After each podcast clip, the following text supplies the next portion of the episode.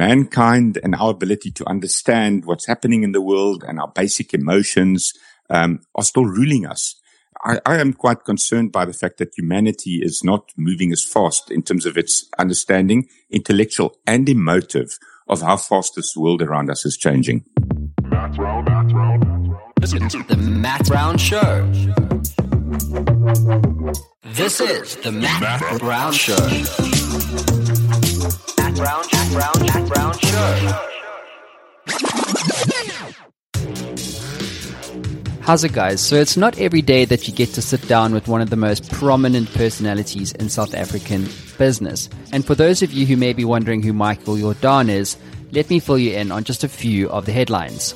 Michael was the CEO to one of South Africa's largest banks, First National Bank or FNB, with a customer base of 9 million people. And with more than 20 years' experience in the financial services sector and nearly a decade at the helm of the bank, Michael oversaw the move away from traditional banking and led FNB to be named the world's most innovative bank in the 2012 Global Banking Innovation Awards held in Washington, D.C.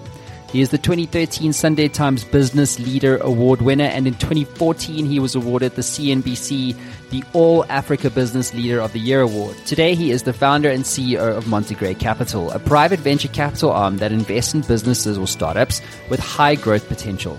I sat down with Michael to discuss everything from entrepreneurship to startups, the blockchain and its impact on the global financial system, and we even explore how to overcome fear when it comes to making big decisions in business. I hope you enjoy this interview as much as I did. So without further ado, enter Michael Jordaan. Michael Jordaan, welcome to the Matt Brown Show. Thank you. It's a privilege. The privilege, I promise you, is all mine. I'm looking forward to this. Cool. Me too. So for those of you who don't know, Michael is the former CEO of First National Bank, which was regarded as one of the world's most innovative banks.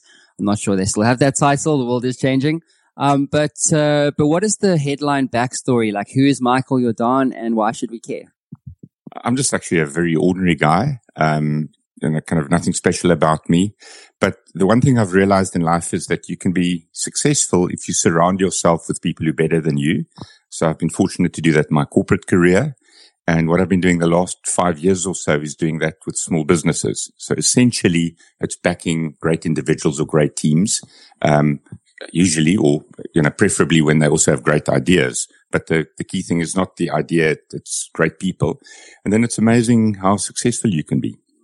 What I, what I find really interesting about your story is that you've come from obviously a very successful corporate background. And now obviously with Montegray, you're, is it fair to say a VC arm? venture capital? Yeah, yeah, that's that's what I do. So it's, it's startups. Um, I'm fortunate that some of them are probably not in startup mode anymore, but a little bit in scale up mode. But by and large, they um, are trying to make a better future, solving problems. Um, but none of them are profitable yet. So I suppose that's where the venture angle comes from. Totally, exactly. Um, but it's interesting because it's similar to my background because I've, you know, I was mentioning before we were on air about how um, you know, I've failed a lot in business and obviously succeeded a couple times as well. Um, and I think it's an interesting perspective that one has when you've been in corporate, you know how that machine works, but also you've been in the startup space and you understand how that works. Do you know what I mean? I mean, if you were to pick one thing, maybe there isn't one thing, maybe it's a set of things.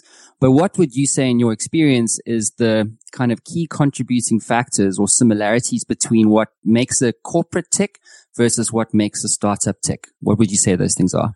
So, of course, uh, in one sense, they are completely different. In, in a corporate, you um, have massive capital at your disposal. You have, you know, huge amount of customers and income and brand. And some of these, those things you take for granted. I suppose just as you take that monthly paycheck for granted.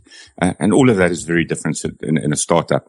I mean, for me, when I changed into this office, um, I couldn't go and ask an IT department to get me a PC or set it up. I had to go around and buy one. And, you know, once I had it set up, I realized I didn't have a printer. So I had to walk out again and get a printer. And then after setting it up, I had to go out and buy, you know, paper and so on. So it's a completely different do it yourself type of attitude. But I suppose the one thing that is constant, and I want to come back to people is if you surround yourself with great people, whether it's in a corporate or startup or in your personal life, that is the secret to success. So great leadership is most often not about the leader just making all the right decisions. It's in assembling the team and then enabling the best ideas to win and the right decisions to be made. They don't even have to come from you. So that doesn't change, uh, regardless of the macro circumstances. I suppose the one thing I would comment on there is, is perspective because if you're in a big corporate, it's, and you want to innovate or you want to create a step change in the business, then I think to your point, like finding new people or what I would call new voices is important. Whether you're in, you know, a hundred billion rand a year company or whether you're in a hundred thousand rand a year company, I think it's that perspective that can get you uh, the thing that you need. In other words, when you're stuck inside the bottle and you can't read the label, it's the perspective that's going to get you out into that new paradigm. What would you say about perspective? I, I, of course, you're right. Uh, new perspectives are really important. The world outside is changing very fast. And if you as a business, be it small or large, can't keep up with that rate of change, you're falling behind. And the bigger a business gets, uh, the more difficult it often is, just because there's inherent bureaucracy or processes or procedures to be followed. Um, so new perspectives are critically important, but um, perspectives aren't adequate. Uh, that's something you need, but then you need to have that ability to implement or execute. And that's always difficult in life. It can be hard in a business because you have to jump through so many hoops and get so many approvals, and sometimes things are in silos, and sometimes there's politics, etc. Um, so my heroes in the corporate world have always been the people who can navigate that bureaucracy, and despite that, still get things done. So I nearly want to say. More important than just a new perspective is that ability to get things done. And that too is generic. That too is applicable in the startup world. I think where startups have the advantages, you can make the decisions quicker. You can be more agile and can be smaller. You can also admit your mistakes quicker without all the politics and kind of move on. But that ability to make things happen is equally tough and equally important in the startup world. Decision making right? And I would say the thing that's contributed to all my business failures has been poor decision making because either you don't have the right information, the perspective or the right team or the right product or whatever, whatever the reason is, there's something there that you've made a poor decision based on, right? Um, how have, what have you learned about yourself when it comes to making decisions that can ultimately, you know, impact a massive company like First National Bank back when you were there versus when you're now looking long term and you're saying, startups like, I don't know, not that it's in your portfolio, but you know, Solar City, for instance, or something like that, that's blockchain based or whatever it might be.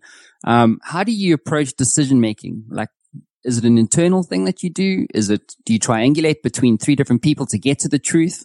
How do you approach decision making? So I'd like to highlight two aspects of decision making. The first one is that you should know as much as possible about the topic and you should try and know more than any of your competitors. And whether that is through reading and everything's available on the internet now or talking to people that know about this, often talking to people outside your normal sphere, you know, kind of experts on it. So just know more about the topic because the more you know, the more likely you are to make the correct decision. So that's the first part of it. The second bit, um, which I think is not stressed enough, is the ability to change your mind if new information should co- come onto the table. Uh, when I grew up, I kind of thought that the people who are right more often are the people who have studied something, learned everything about it, and, you know, kind of came up with their point of view. But, you know, as I grow older in life, I realized the ability to change your mind is probably far more important. Um, I think there's a saying about strong views weakly held. Uh, that's, that's what you should be. So don't be afraid to change your decision if new things come to the table and you have to do so. So even if you're mid implementation and it's highly uncomfortable to say the decision I used to make, um, you know, now needs to be changed, but have that flexibility of changing your point of view. Um, I once heard this quote. I don't know if he even wrote it down, but somebody said of Malcolm Gladwell that he said, if you still believe what you believed 10 years ago, you are quite likely a fossil. Um, and if you, if you truly examine your life and you, and you and you feel that you're still believing all the same things you did some time ago, uh, I, I, would put it, you know, to that person that maybe they're not reading a, uh, enough or maybe they're not exposing themselves to other views than their own. So make decisions based on the best information possibly available, but always be flexible, um, thinking that you may be wrong. Stay with us. We'll be right back. Hey there. I know being an entrepreneur can be a very lonely experience. You sometimes get stuck, don't you? Well, if you're like me, being stuck sucks. But what if you could access the minds of over 850 CEOs who have built companies generating billions of dollars in revenue and access all of that knowledge in a fraction of a second? Well, the good news is you can literally do that today. What my team have built is Matt Brown AI. It is trained on all the interviews, over 850 of them that I've done to date, all my books all the knowledge capital that has been generated over the last 10 years right here on the Matt Brown Show. And you can get access to all of that right now for free. So, how do you get access to this? Well, head on over to mattbrownshow.com and at the top you'll see community. Hit that link, sign up, it's absolutely free, and you'll be given instant access to Matt Brown AI and a community of over 100,000 subscribers.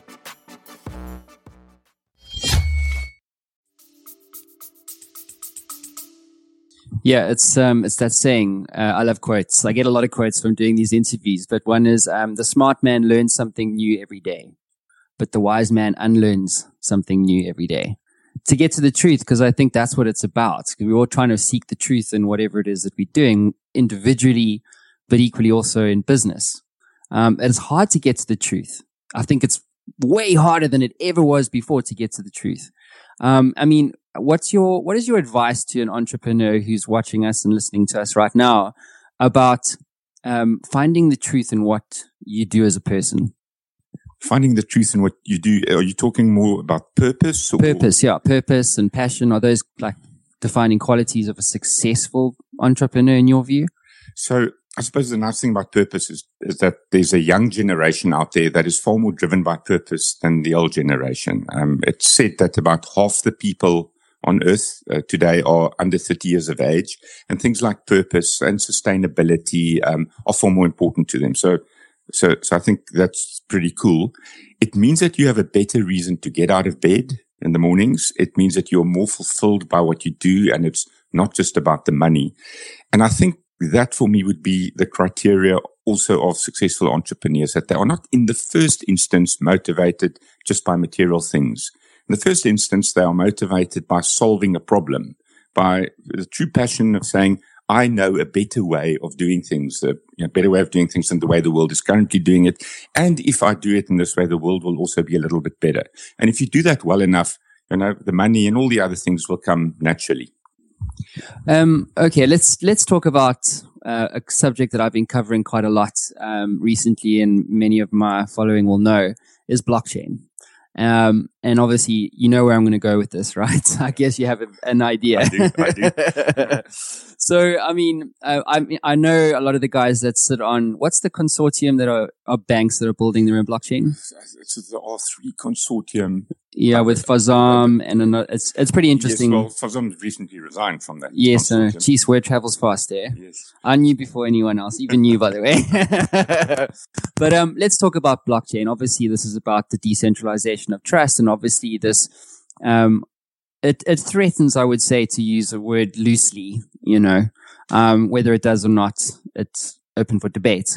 But the blockchain promises so much from a reimagining of banking and the financial inclusion of the poor, um, universal basic income, all of these concepts, um, you know, prior to the blockchain, prior to 2008, prior to even two years ago, you know, weren't terms that were even relevant to a financial community or an emerging continent like Africa. I mean, you put out that tweet the other day, and that's actually how we, I was here. Remember, you said, you know, um, what was it? Eight billion people are going to be connected to the internet. That's right. That's right. In a couple of years' time. So that represents massive inclusion, right? Through connectivity. And if you have a blockchain based financial services type play like Z- Bank Zero, um, you know, what does the blockchain promise in your view? Like understanding financial services, traditional financial services. And I know that you're launching something called Bank Zero. And is it blockchain? Is it not blockchain? Like, what is the blockchain promise? All right. So Bank Zero, which we will hopefully launch towards the end of this year, towards the end of 2018, um, is going to lot, do, do lots of new things. It's going to be a mobile bank with a card. It's going to be um, attacking bank fees in South Africa, but it won't initially be built on blockchain. We are busy integrating with the South African payment system. It's sophisticated. It's well running. Um, so we think we can bring lots and lots of benefits to customers in this instance without blockchain. But obviously we remain open to all the possibilities it has in future. And I think particularly in terms of foreign exchange, which is uh, quite a difficult transaction, quite expensive, that would likely be the first application of, of blockchain in, in banking in South Africa. But in a broader context, um, blockchain is revolutionary. It could in time be bigger than the internet. In other words, the impact it would have um, the world could be bigger than the internet, even if it is built on kind of internet type of technology. Um, and the whole concept there of, of, um, not having to deal through centralized intermediaries is the thing that excites me the most. So it's not just banking. It could be anything from property transfers to, you know, the way that people insure themselves to a, a whole host of applications. So the way I look at it though is to say that the mere existence of an alternative to using a centralized intermediary is also not always adequate. Um, particularly if something is working fine right now. You know, people don't change their behaviors that easily. Um, and let, so let's, let's just take the, the, property transfer system in South Africa. It would take a concerted effort, probably by the authorities to say we're going to put title deeds on blockchain before it works. Um, so the business models that are built on blockchain are not yet that well developed. The winners um, are, are, also not that obvious. I'm not talking about the people who speculate on the currencies. I'm talking about two businesses built on the blockchain. It would be like identifying the potential of, let's say, mobile phones 15 years ago, but you still didn't know 15 years ago that Apple would be the one that wins. And, and so it is in the blockchain world. It has massive, massive potential, but not, not clear which the use cases, particularly in an emerging market like South Africa is that, that are really going to do well. My interest in the blockchain specifically comes from banking and from its role as a currency. Um, so I like the idea that you can make transfers easily to other people, but also most importantly for free. Um, and I think it re-emphasizes another thing in the world, which is that the ruling price of our era is likely to be free for all electronic things, for all dematerialized things. Um, and that in itself, I think does ultimately threaten the banking system as we know it because right now they only have the power to charge you fees because you are forced to go through an intermediary. And when that, all of that is decentralized, I think the, the power of making free um, transfers is is inherently a, a very powerful thing. Yeah. Are there banks some people would say in the media, like the banks are threatened. It's, it's, this blockchain thing, the technology, not the speculation on price movements. I think they're fundamentally different things. But blockchain as a technology is going to threaten the existence of banks. Period. Would you agree? Yes or no? I, I, in concept, of course, it does because it, it, obviates the needs for central intermediary. You could argue it even um, threatens central banks who are the current issuers of currency because now currency is issued in a completely different way. It can either be mined or, you know, um, others just release all the currency uh, straight up front. Um, and it has the particular benefit that it's global. At the same time, um, the proportion of cryptocurrencies as a as a percentage of overall currencies in the world is very small. And if you really just want to walk across the street and buy something, it's still not there. So it, it requires acceptance and broad acceptance. Now, in the internet world, we speak of this phenomenon of the winner takes all. So Facebook has become the winner in social media, at least in the Western world. Now you could come up with a better Facebook, better functionality, um, also make it free, promise no advertising, but you won't move there because there's no one else there. Your mates aren't there. So you're going to hang on to the, the winner. Now that also happens with currencies and with payment systems. So you have to find a very specific use case where somebody said, I will change from the, my local national currency to another currency and I will start really using it uh, for the purposes that it's intended to. So, so my point I'm just making is you can absolutely completely theoretically see how it can threaten all of this. But I think what it's up against is a very powerful network effect. And that network effect is the one that the banks and the current payment systems already have. So it will take time when we do reach a tipping point, then you can expect all these things to happen quite quickly. So it's the same way people go bankrupt and reverse, but it's slowly, slowly, slowly, and then very suddenly. I think there's a revolution in funding happening. Interestingly, um, it's actually I'm doing a talk to um, a large FMCG brand and a health brand tomorrow. Funnily enough, all about this blockchain thing, and one of the slides I have in there is about ICOs. So uh, last year in 2017, over six billion dollars was raised through alternative funding vehicles. Is what I at least term to call what ICO slash token sales are. Let's stick with token sales. No one likes ICOs apparently, although they're one and the same thing. Um, so this is a revolution of funding. And to your point around use cases, there's a number of different types of tokens. You've got utility tokens and then security tokens. And I think just in my observations, I think it's, it's, we're seeing a shift away from utility towards actual security. And again, this is interesting from a banking perspective. So what are your views on, on how value is fundamentally going to change through looking at it with a blockchain hat on? How do you see value fundamentally being shifted or changed um, from both a, I don't know, bigger sector, from a corporate slash entrepreneur perspective? How's value going to change? So if you go back in history and you look at the creation of something like the corporation, something that said you create a legal entity and it has its own limited liability. That was one of the major things that led to the development of economies and trade and so on, that it wasn't just always one individual behind it, but that people could come together and create something uh, that they invented, which is the corporation. Um, so it had a massive impact. Now, tokens could have exactly the same type of thing. I mean, we've until now had basic categories like bonds, which give you interest rates and equity, which give you a share of the profit. But why could you not have something in the middle and something completely in between? And this is where all these tokens become interesting. And where blockchain makes them more interesting is that you can now trade them without needing a centralized exchange. So again, conceptually, I think it's a very interesting uh, uh, uh, use case and, and something that could take the economy forward. At the same time, sitting here today, March 2018, I see a lot of them that are just a mad rush to monetize somewhat insatiable appetite out of people to speculate. Um, so I would just say that there are good ones and there are bad ones. And to anyone out there, before you just buy a token or an ICO on any company, do your own work, do your own research, see what that gives you access to. Um, because I, I, I, unfortunately think there are, um, and I, I, say this with, with reservation and caution, caution, there are more bad ones than good ones out there, certainly the ones that I've seen. So be careful. Some of them will be wildly successful and others are going to lose their pants. I think there's so much scamminess in terms of the narrative. You know, um, BitConnect, you know, uh, that guy on stage at that conference, I'll, I'll put the video up in the show notes, but basically jumps on stage and it's like, BitConnect. And the guy's like going crazy and people like, woo, you know, and the whole thing just blew up. And that was a $2 billion play. You know, EOS is another one. You know, um, they're also a $2 billion valuation, uh, token. Um, and it's, and it was literally in the Wall Street Journal. It was like, um, this EOS will produce software it's designed to produce software, but it won't ever sell any. Do you know what I mean? It's like, but where's the value then? And that's the interesting thing because I think we're trying to find, for me, I think there's a fragmentation of value that's coming through the blockchain and people are trying to seek out where this value is going to sit. And no one's, we've been playing around with it. It's like, I like to use the saying like the internet's had sex and had the blockchain and Bitcoin and we're still trying to work out what the hell to do with it.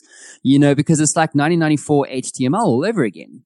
You know, we haven't built Amazon on top of the blockchain. It's coming, but it's not there yet. Do you know what I mean? What would you say there? So, so, exactly right. I think we spoke about it earlier. It's still unclear who the winners are going to be. You know, we've created a foundational infrastructure, but you know, it may be that it's not the current cryptocurrencies. It may not even be blockchain. It could be Tangle. I mean, there are new versions of the blockchain coming up. For me, what is really interesting is the way that tech is moving faster and faster and humanity in its broad definition is actually not keeping pace. Uh, what I mean with that is that tech is, as we know, subject to Moore's law. Its capacity doubles roughly every two years or so. And there's some wild, wild forecast of where that uh, could take us in terms of artificial intelligence and robotics, uh, etc. But mankind and our ability to understand what's happening in the world and our basic emotions um, are still ruling us. Um, and So what you're talking about, these ICOs and the tokens, that's good old fear and greed. You know, the basic things that we had 2000 year ago and they're still with us. So I, I, am quite concerned by the fact that humanity is not moving as fast in terms of its understanding, intellectual and emotive of how fast this world around us is changing. Yeah, it's FUD and FOMO. So if you're trading, it's the fear, the fear of missing out on the new token sale, whether that might be a Telegram you know, launch or whatever this, the, the case might be. And then from a FUD perspective, while it's still relevant in the trading space, FUD's almost like what is the banking of the system of the future going to look like? You know, what is know your customer or KYC going to be like in the future or in the next, you know, and that's all FUD. And when you put those two things together, it's just, I just see this massive status quo of fear. Like we fear the things that we don't know, that we fear the things that we can't control. Uh, we fear the not having the right information to make the right decisions as executives and um, and as entrepreneurs, business owners, and more importantly, to your point, as people. I mean, how do you approach fear? And you know, looking at this exponentially changing world, like, what is your advice around fear? Like, what what should we do? What shouldn't we do? So, first of all, I think you're completely right that FUD and FOMO are the fear and greed of our time. That's you know the modern version, but it's going straight back to basic behavioral biases, basic emotional bents that, that we as human beings have had. So, okay, how do I um, think about fear? I think one should um, embrace fear and take more risks. Okay, now again, that doesn't mean stupid risks, but I think the quality of one's life is directly correlated with the amount of risks that you're willing to take. So I'd much rather um, involve myself with small startups, which in theory are high risk. But what I like about them is whether they succeed or not will depend on the individual and the team and the idea and the implementation track record. And I can even assist a bit there. And they're completely independent on whether, you know, GDP growth collapses or goes up another 5%. So these things are controllable uh, in, in your universe. So it's one of those bizarre things where it seems to be more risky. People are more afraid of putting their money in startups. But for me, I think it's the other way around is uh, by embracing that fear, by doing it in a smart way, you will over time improve the quality of, in this case, financial performance. Just to just to stay on fear for a bit, how how should you? And when you say like embrace fear, like how does one do that? I mean, is it just simply to stop resisting and acknowledging the fact that you're fearful and, and acting and pushing through despite that, you know, acknowledgement? Like, how do you, how, when you say like, how do we embrace fear so that you can do whatever you want to do? Like, how do we embrace it? Like, is it, is, are there like meditation practices that you do or? Look, I, I, I say this because I truly believe it. Um, you know, one should embrace fear. I, that by no means says I'm good at it. There are many girls out there that I would have loved to have talked to, but I just, you know, was too afraid. I didn't have the self confidence to go and do it. There were investments out there that I, I should have taken. There are life decisions that, you know, I, I should have done. So I'm, I'm really not sitting here saying I'm that good at it in all instances, but I do know that it's true that you should say yes more often and that you should worry far less about failure which I think unfortunately is a thing that, that we do in South Africa. I'm so worried about what other people think about us. Um, the nice thing about embracing fear though is that you do get rewarded for it in the long term. Um, so I suppose what you must just do is, you know, kind of focus on the end goal, focus on those experiences, focus on the rewards, and then fear becomes worthwhile. Just like, um, it's tough to go to the gym or to go for a long run, but you do feel much better for the whole day afterwards. So, so rather have the, pain up front and the reward for it the other way around.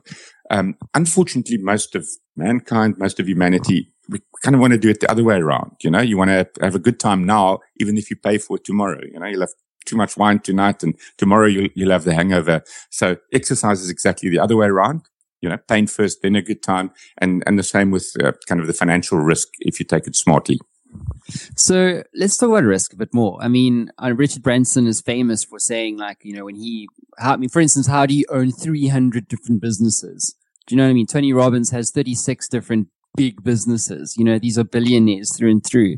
Um, and they, their whole business, their whole mantras, not their entire mantra, but a large portion of it, the narrative is about risk. So Richard Branson will say something like, you know, um, when I look to invest or make a big decision, put a bit, you know, 100 million into a company, whatever that might be. For him, it's probably a bit more. um, but, uh, but it's all about for him protecting the downside. Uh, is that an approach that you would agree with? Well, uh, you know, I come from a banking background where um, half your balance sheet is loans. And in the credit or banking business, protecting your downside is incredibly important because your margins are one or two or three percent, which means you can only make one or two or three out of a hundred errors. Um, if, if the loan is unsecured and that wipes out all the profit. So banking is all about protecting the downside. I would argue venture capital is the other way around. It's all about focusing on the winners and it's understanding you're going to have many failures. You know, the rule of thumb is out of kind of 10 venture capital investments, um, three or four, five are not even going to make it. Two or three will be okay. Um, and if you're lucky, you're going to have two, maybe three that outperform so completely that, you know, pays for the rest of the portfolio. So I don't think it's about the downside, even though that is how most of us are programmed. It really is about looking at the upside. Having said that, you said Branson has hundreds of companies. I didn't know that, but if he, if he does that, he diversifies. And that is actually a, quite a smart risk management technique. Now, clearly I'm in a privileged position as a portfolio investor that I can spread my risk like that. I think we have to acknowledge that most entrepreneurs out there don't have that privilege. They have one business and they've got to make that one business work. Um, failure is tough. You know, you want to avoid it at all cost. However, my message out there to any entrepreneur there would be that if you gave it your all and it didn't work, I think you are far richer as a person and you are probably in far better shape to try the next one and you should don't give up. Failure is such a great point of departure here because I think in South African culture, failure is just not sexy. You know, I don't know whether it's because when the Springboks lose, we'll go into depression or something to that effect. I mean, why? And I, I love failure. Like for me, like if I haven't failed today, like the fact that this isn't broad, being broadcast like right now, you know, uh, because of whatever the reasoning was, you know, that for me is a failure. And so in any day, if I haven't failed, like I haven't had a good day, but yet, if I speak, well, when I speak to entrepreneurs, it's like failure is just not cool. It's the thing that you sweep under the carpet. You know, it's not the thing that you talk about because we just want to talk about Porsches and Ferraris and how we landed that big deal. Like, why isn't failure sexy? And how should entrepreneurs think about failure? I, I, you know, I think I'm going to answer it in a little bit more nuanced. I, I, don't think failure is sexy and I don't think failure is cool. I think failure hurts and you want to avoid it at all costs. Um, so so I don't think we should make failure in tough cool. However, when people fail and they did so valiantly and they did so cleverly and they did so with their character intact, you learn so much out of it that it can actually be a positive experience. So, so it's just a slightly more nuanced wording of failure. And I think where we are wrong is then in bringing that judgment to the failure. So if someone has failed and has gone through all those pain experiences that I highlighted already, um, you know, we as society and other people just shouldn't criticize and judge or think that that is a good indicator of future performance. It could be that if that person learnt about it, um, it, it's actually a much better indicator that they're going to do well in future because they may not be repeating those same type of mistakes. So, so, so I'm not, I'm saying failure isn't cool, but, but our approach to that still has been too negative, um, particularly in judging people from the outside. Um, failure, uh, failing, if, if, you're a youngster and you fail at a startup two years out of varsity, I promise you that you've learned more in those two years than any of your colleagues who got a paying job uh, and now suddenly is a junior in some other big firm, wherever it is in the world. Uh, you've you've grown ten times more as an individual. That's such a great point. I think because success doesn't really teach you too much. Do you know what I mean? It's like, yay, I've succeeded. Do you know what I'm saying? Yeah, that's exactly right. I mean, in, in fact, uh, there's this concept of the narrative fallacy that if you tell the stories of somebody who's become very successful, you kind of look at all the points in their life and it kind of looks like every step was logical and would inevitably have led to success. And we like those type of stories. Um, and then even we as individuals underestimate the role of luck in that journey. Um, you know, if, if, if, if most successful people are truly honest, they will tell you that there were a couple of key points in the entire journey where luck played an incredibly important role. So, um, so one doesn't tend to learn that much from success because you even tell yourself the story. This narrative fallacy is even self-reinforcing that you say, I got there because I worked so hard and because of the sacrifices I made and the risks I took, etc. Um, and you need to be careful to also say that there was, there may have been a lot of luck involved. I have had that discussion quite a few times on the show about luck because it's almost as if you just stay in the game long enough, at some point, something's going to happen. Do you know what I mean? And it's almost like, I know it's very reductionist, but it's almost like your job as a startup founder is to just stay in the game for as long as possible. And even when like you're in the trenches taking grenades and you feel like giving up and people are telling you that your business is going to fail, like you just stay the course, you know, but this is an interesting dilemma that I've had personally, and I'm sure that you'll be able to relate to is that when you're in the, in the trenches taking grenades and you feel like quitting, like, and the world feels like it's stacked against you and you feel like your life's going to end, right? Not just your business. Like you feel like all consuming doubts, FUD. um, like, and, and then you have that choice of whether to either pivot your business or to quit. What is your advice to that person? Gee, this is such a tough topic because generic answers aren't always helpful. I would definitely agree with the concept that endurance is incredibly important, just like it is in sport. You know, you've got to go into a certain very uncomfortable uh, level for your body or for your business. Um, and you've got to be able to endure. That's one way that makes you better than the competition out there. Um, and most of the startups just take longer than people think. You know, you, you started in a very optimistic, very naive way. And then uh, at some stage in your journey, it's going to be really dark you're going to be in the depths of despair and so on. And that's where you sometimes need to have the endurance to pull through. At the same time, though, you need to have the flexibility to sometimes admit to yourself this is wrong, that either the idea or the execution or the pricing or the product or the team members are wrong. And then you need to be flexible enough to, uh, to make those type of decisions. That's what makes a generic answer quite difficult. Sometimes you've got to pivot. Sometimes you've got to close the company. You know, there are also a lot of zombie companies out there that uh, also shouldn't have the existence, you know, rather kind of pack it up uh, uh, and, and, start again. So it's a strange mixture of sometimes saying, you know, I'm going to continue doing this come what may, but at the same time having that flexibility just to be realistic um, about the prospects of the business. Yeah, you got to have some sense. No one's going to help you if you're stupid. Do you know what I mean? Uh, let's be honest. Like you have to have some sense. Um, the other thing uh, that I've learned, and just to tell me if you agree or not, is that um, when you're there, it's like no spreadsheets met the reality of the markets, especially in startups. Do you know what I mean? It's like I love these accelerators and incubators where they go, "Please give me your three to five year projections." Like, what that for me is almost like I'm not going to work with you because you clearly you're either just trying to see whether I can work out what those might be, um, but but they have no value because fundamentally it's like I mean, I've met with tons of, of VCs, just as I mentioned, met with Keet um, for, for, lunch on Monday um, from Knife Capital, and it was this, it was a similar thing. It's like I know you guys have different criteria, like you have to have some revenue and all that kind of cool stuff. But it's for me at the point I'm trying to make here is don't get stuck on the numbers. Like if you get in market, because unless you're in market getting feedback from from the person or the customers or the the community that you're trying to serve, there's no way that you're going to get to product market fit because you're not in market. So you know what I mean? It's a it's a chicken before the egg thing. I mean, what do you what would you say to that? See, I remember when I came up with my first business plan. This was in a corporate, and I was very confident to the figures. And so, someone in the meeting that had to evaluate, evaluate, I said the same thing. He said, "Look, you're never going to even reach your low case scenario." And I remember at the time I was like a little bit offended by this. I thought, you know, we've put a lot of thought into this. We're very confident of this. I'll show you. As it turned out, we did underperform. Eventually, the business did very, very well, but you know, it underperformed initially our, our most conservative um, estimations of it. And now I'm on the other side of the table. I get to look at a lot of businesses, and unfortunately, the observation is still true. You know, if people just start off with nothing, what they can put in that Excel spreadsheet is very patient, um, and it you know doesn't come through.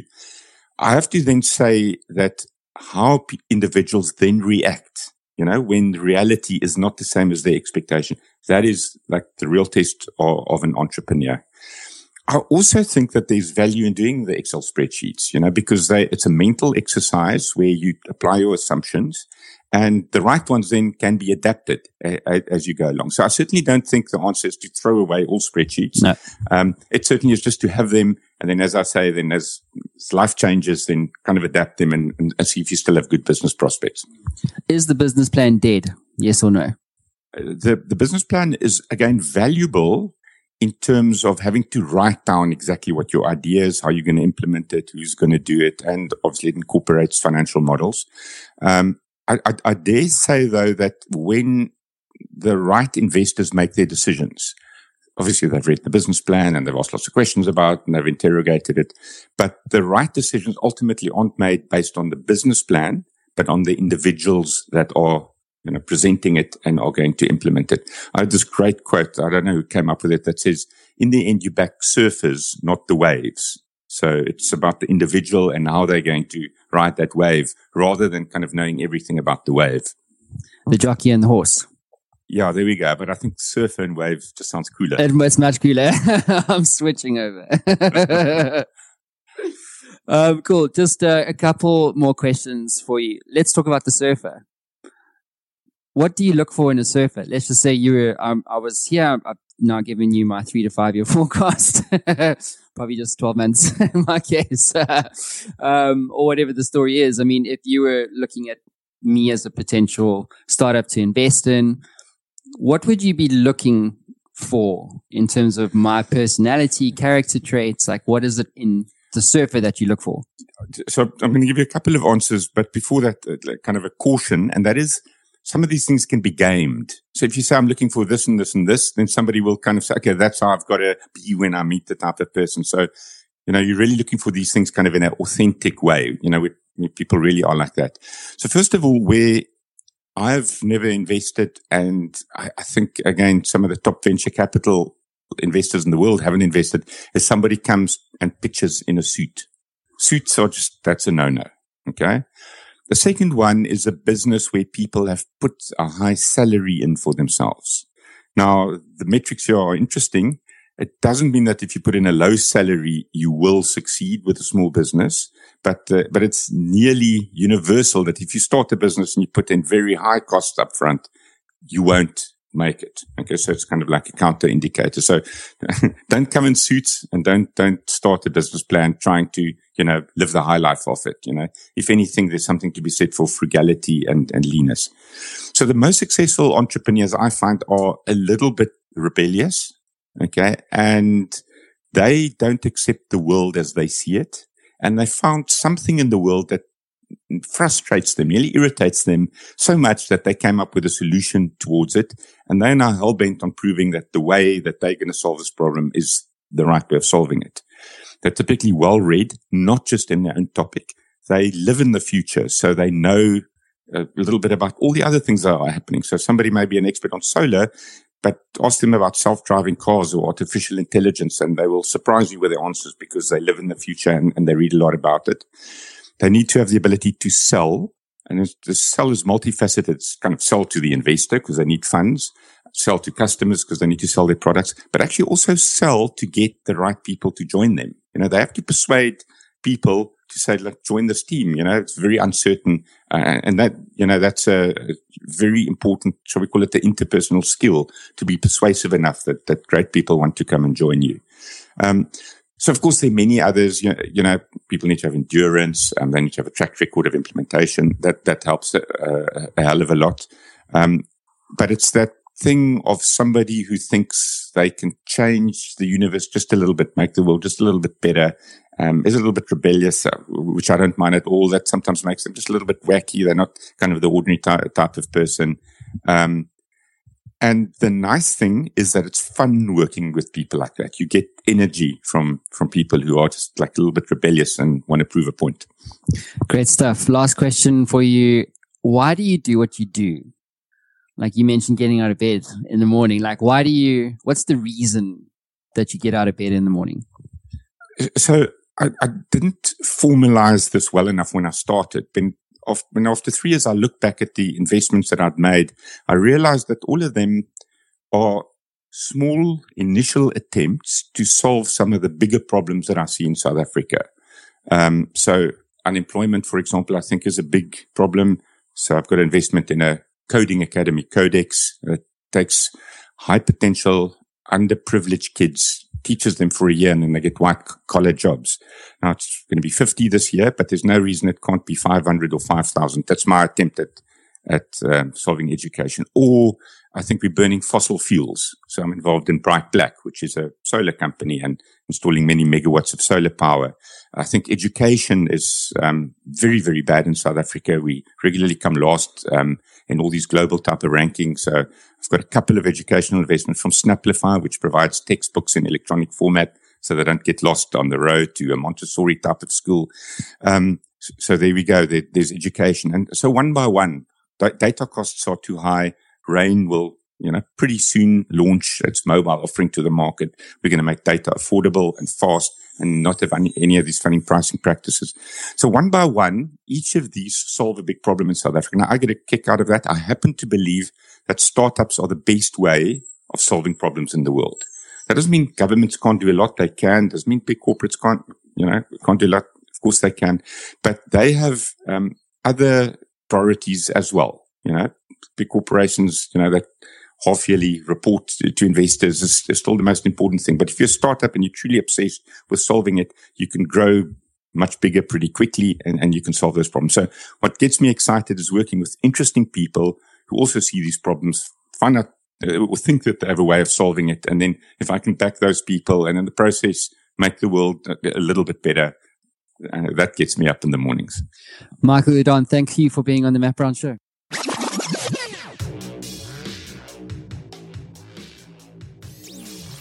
How's it, guys? And don't forget, if you'd like access to the video recordings of these interviews, like the one you've just heard, you can get that right now on our YouTube channel. All you need to do is search for Matt Brown Show or simply join our Facebook page by searching Matt Brown Media or join the conversation at Twitter at Matt Brown ZA. So till next time.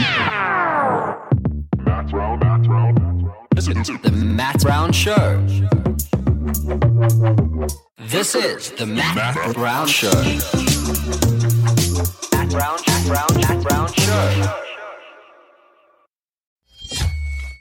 Ever wanted to become a best selling author? Well, I'm in the influence business and I work with business owners and CEOs and business leaders to help them scale their influence. And we do this as a team by helping you to become a best selling author, sought after speaker, and industry influencer in only 30 days. My team and I have developed a system that delivers a best selling book and a launch campaign 300% faster and 50% less cost than anyone else in North America. This system is incredibly efficient. One of my clients clients, Haiku went from a 2% share of voice globally to an 11% share of voice globally in only seven days. If you'd like more information, head on over to showworksmedia.com for more. That is showworks with an X.com.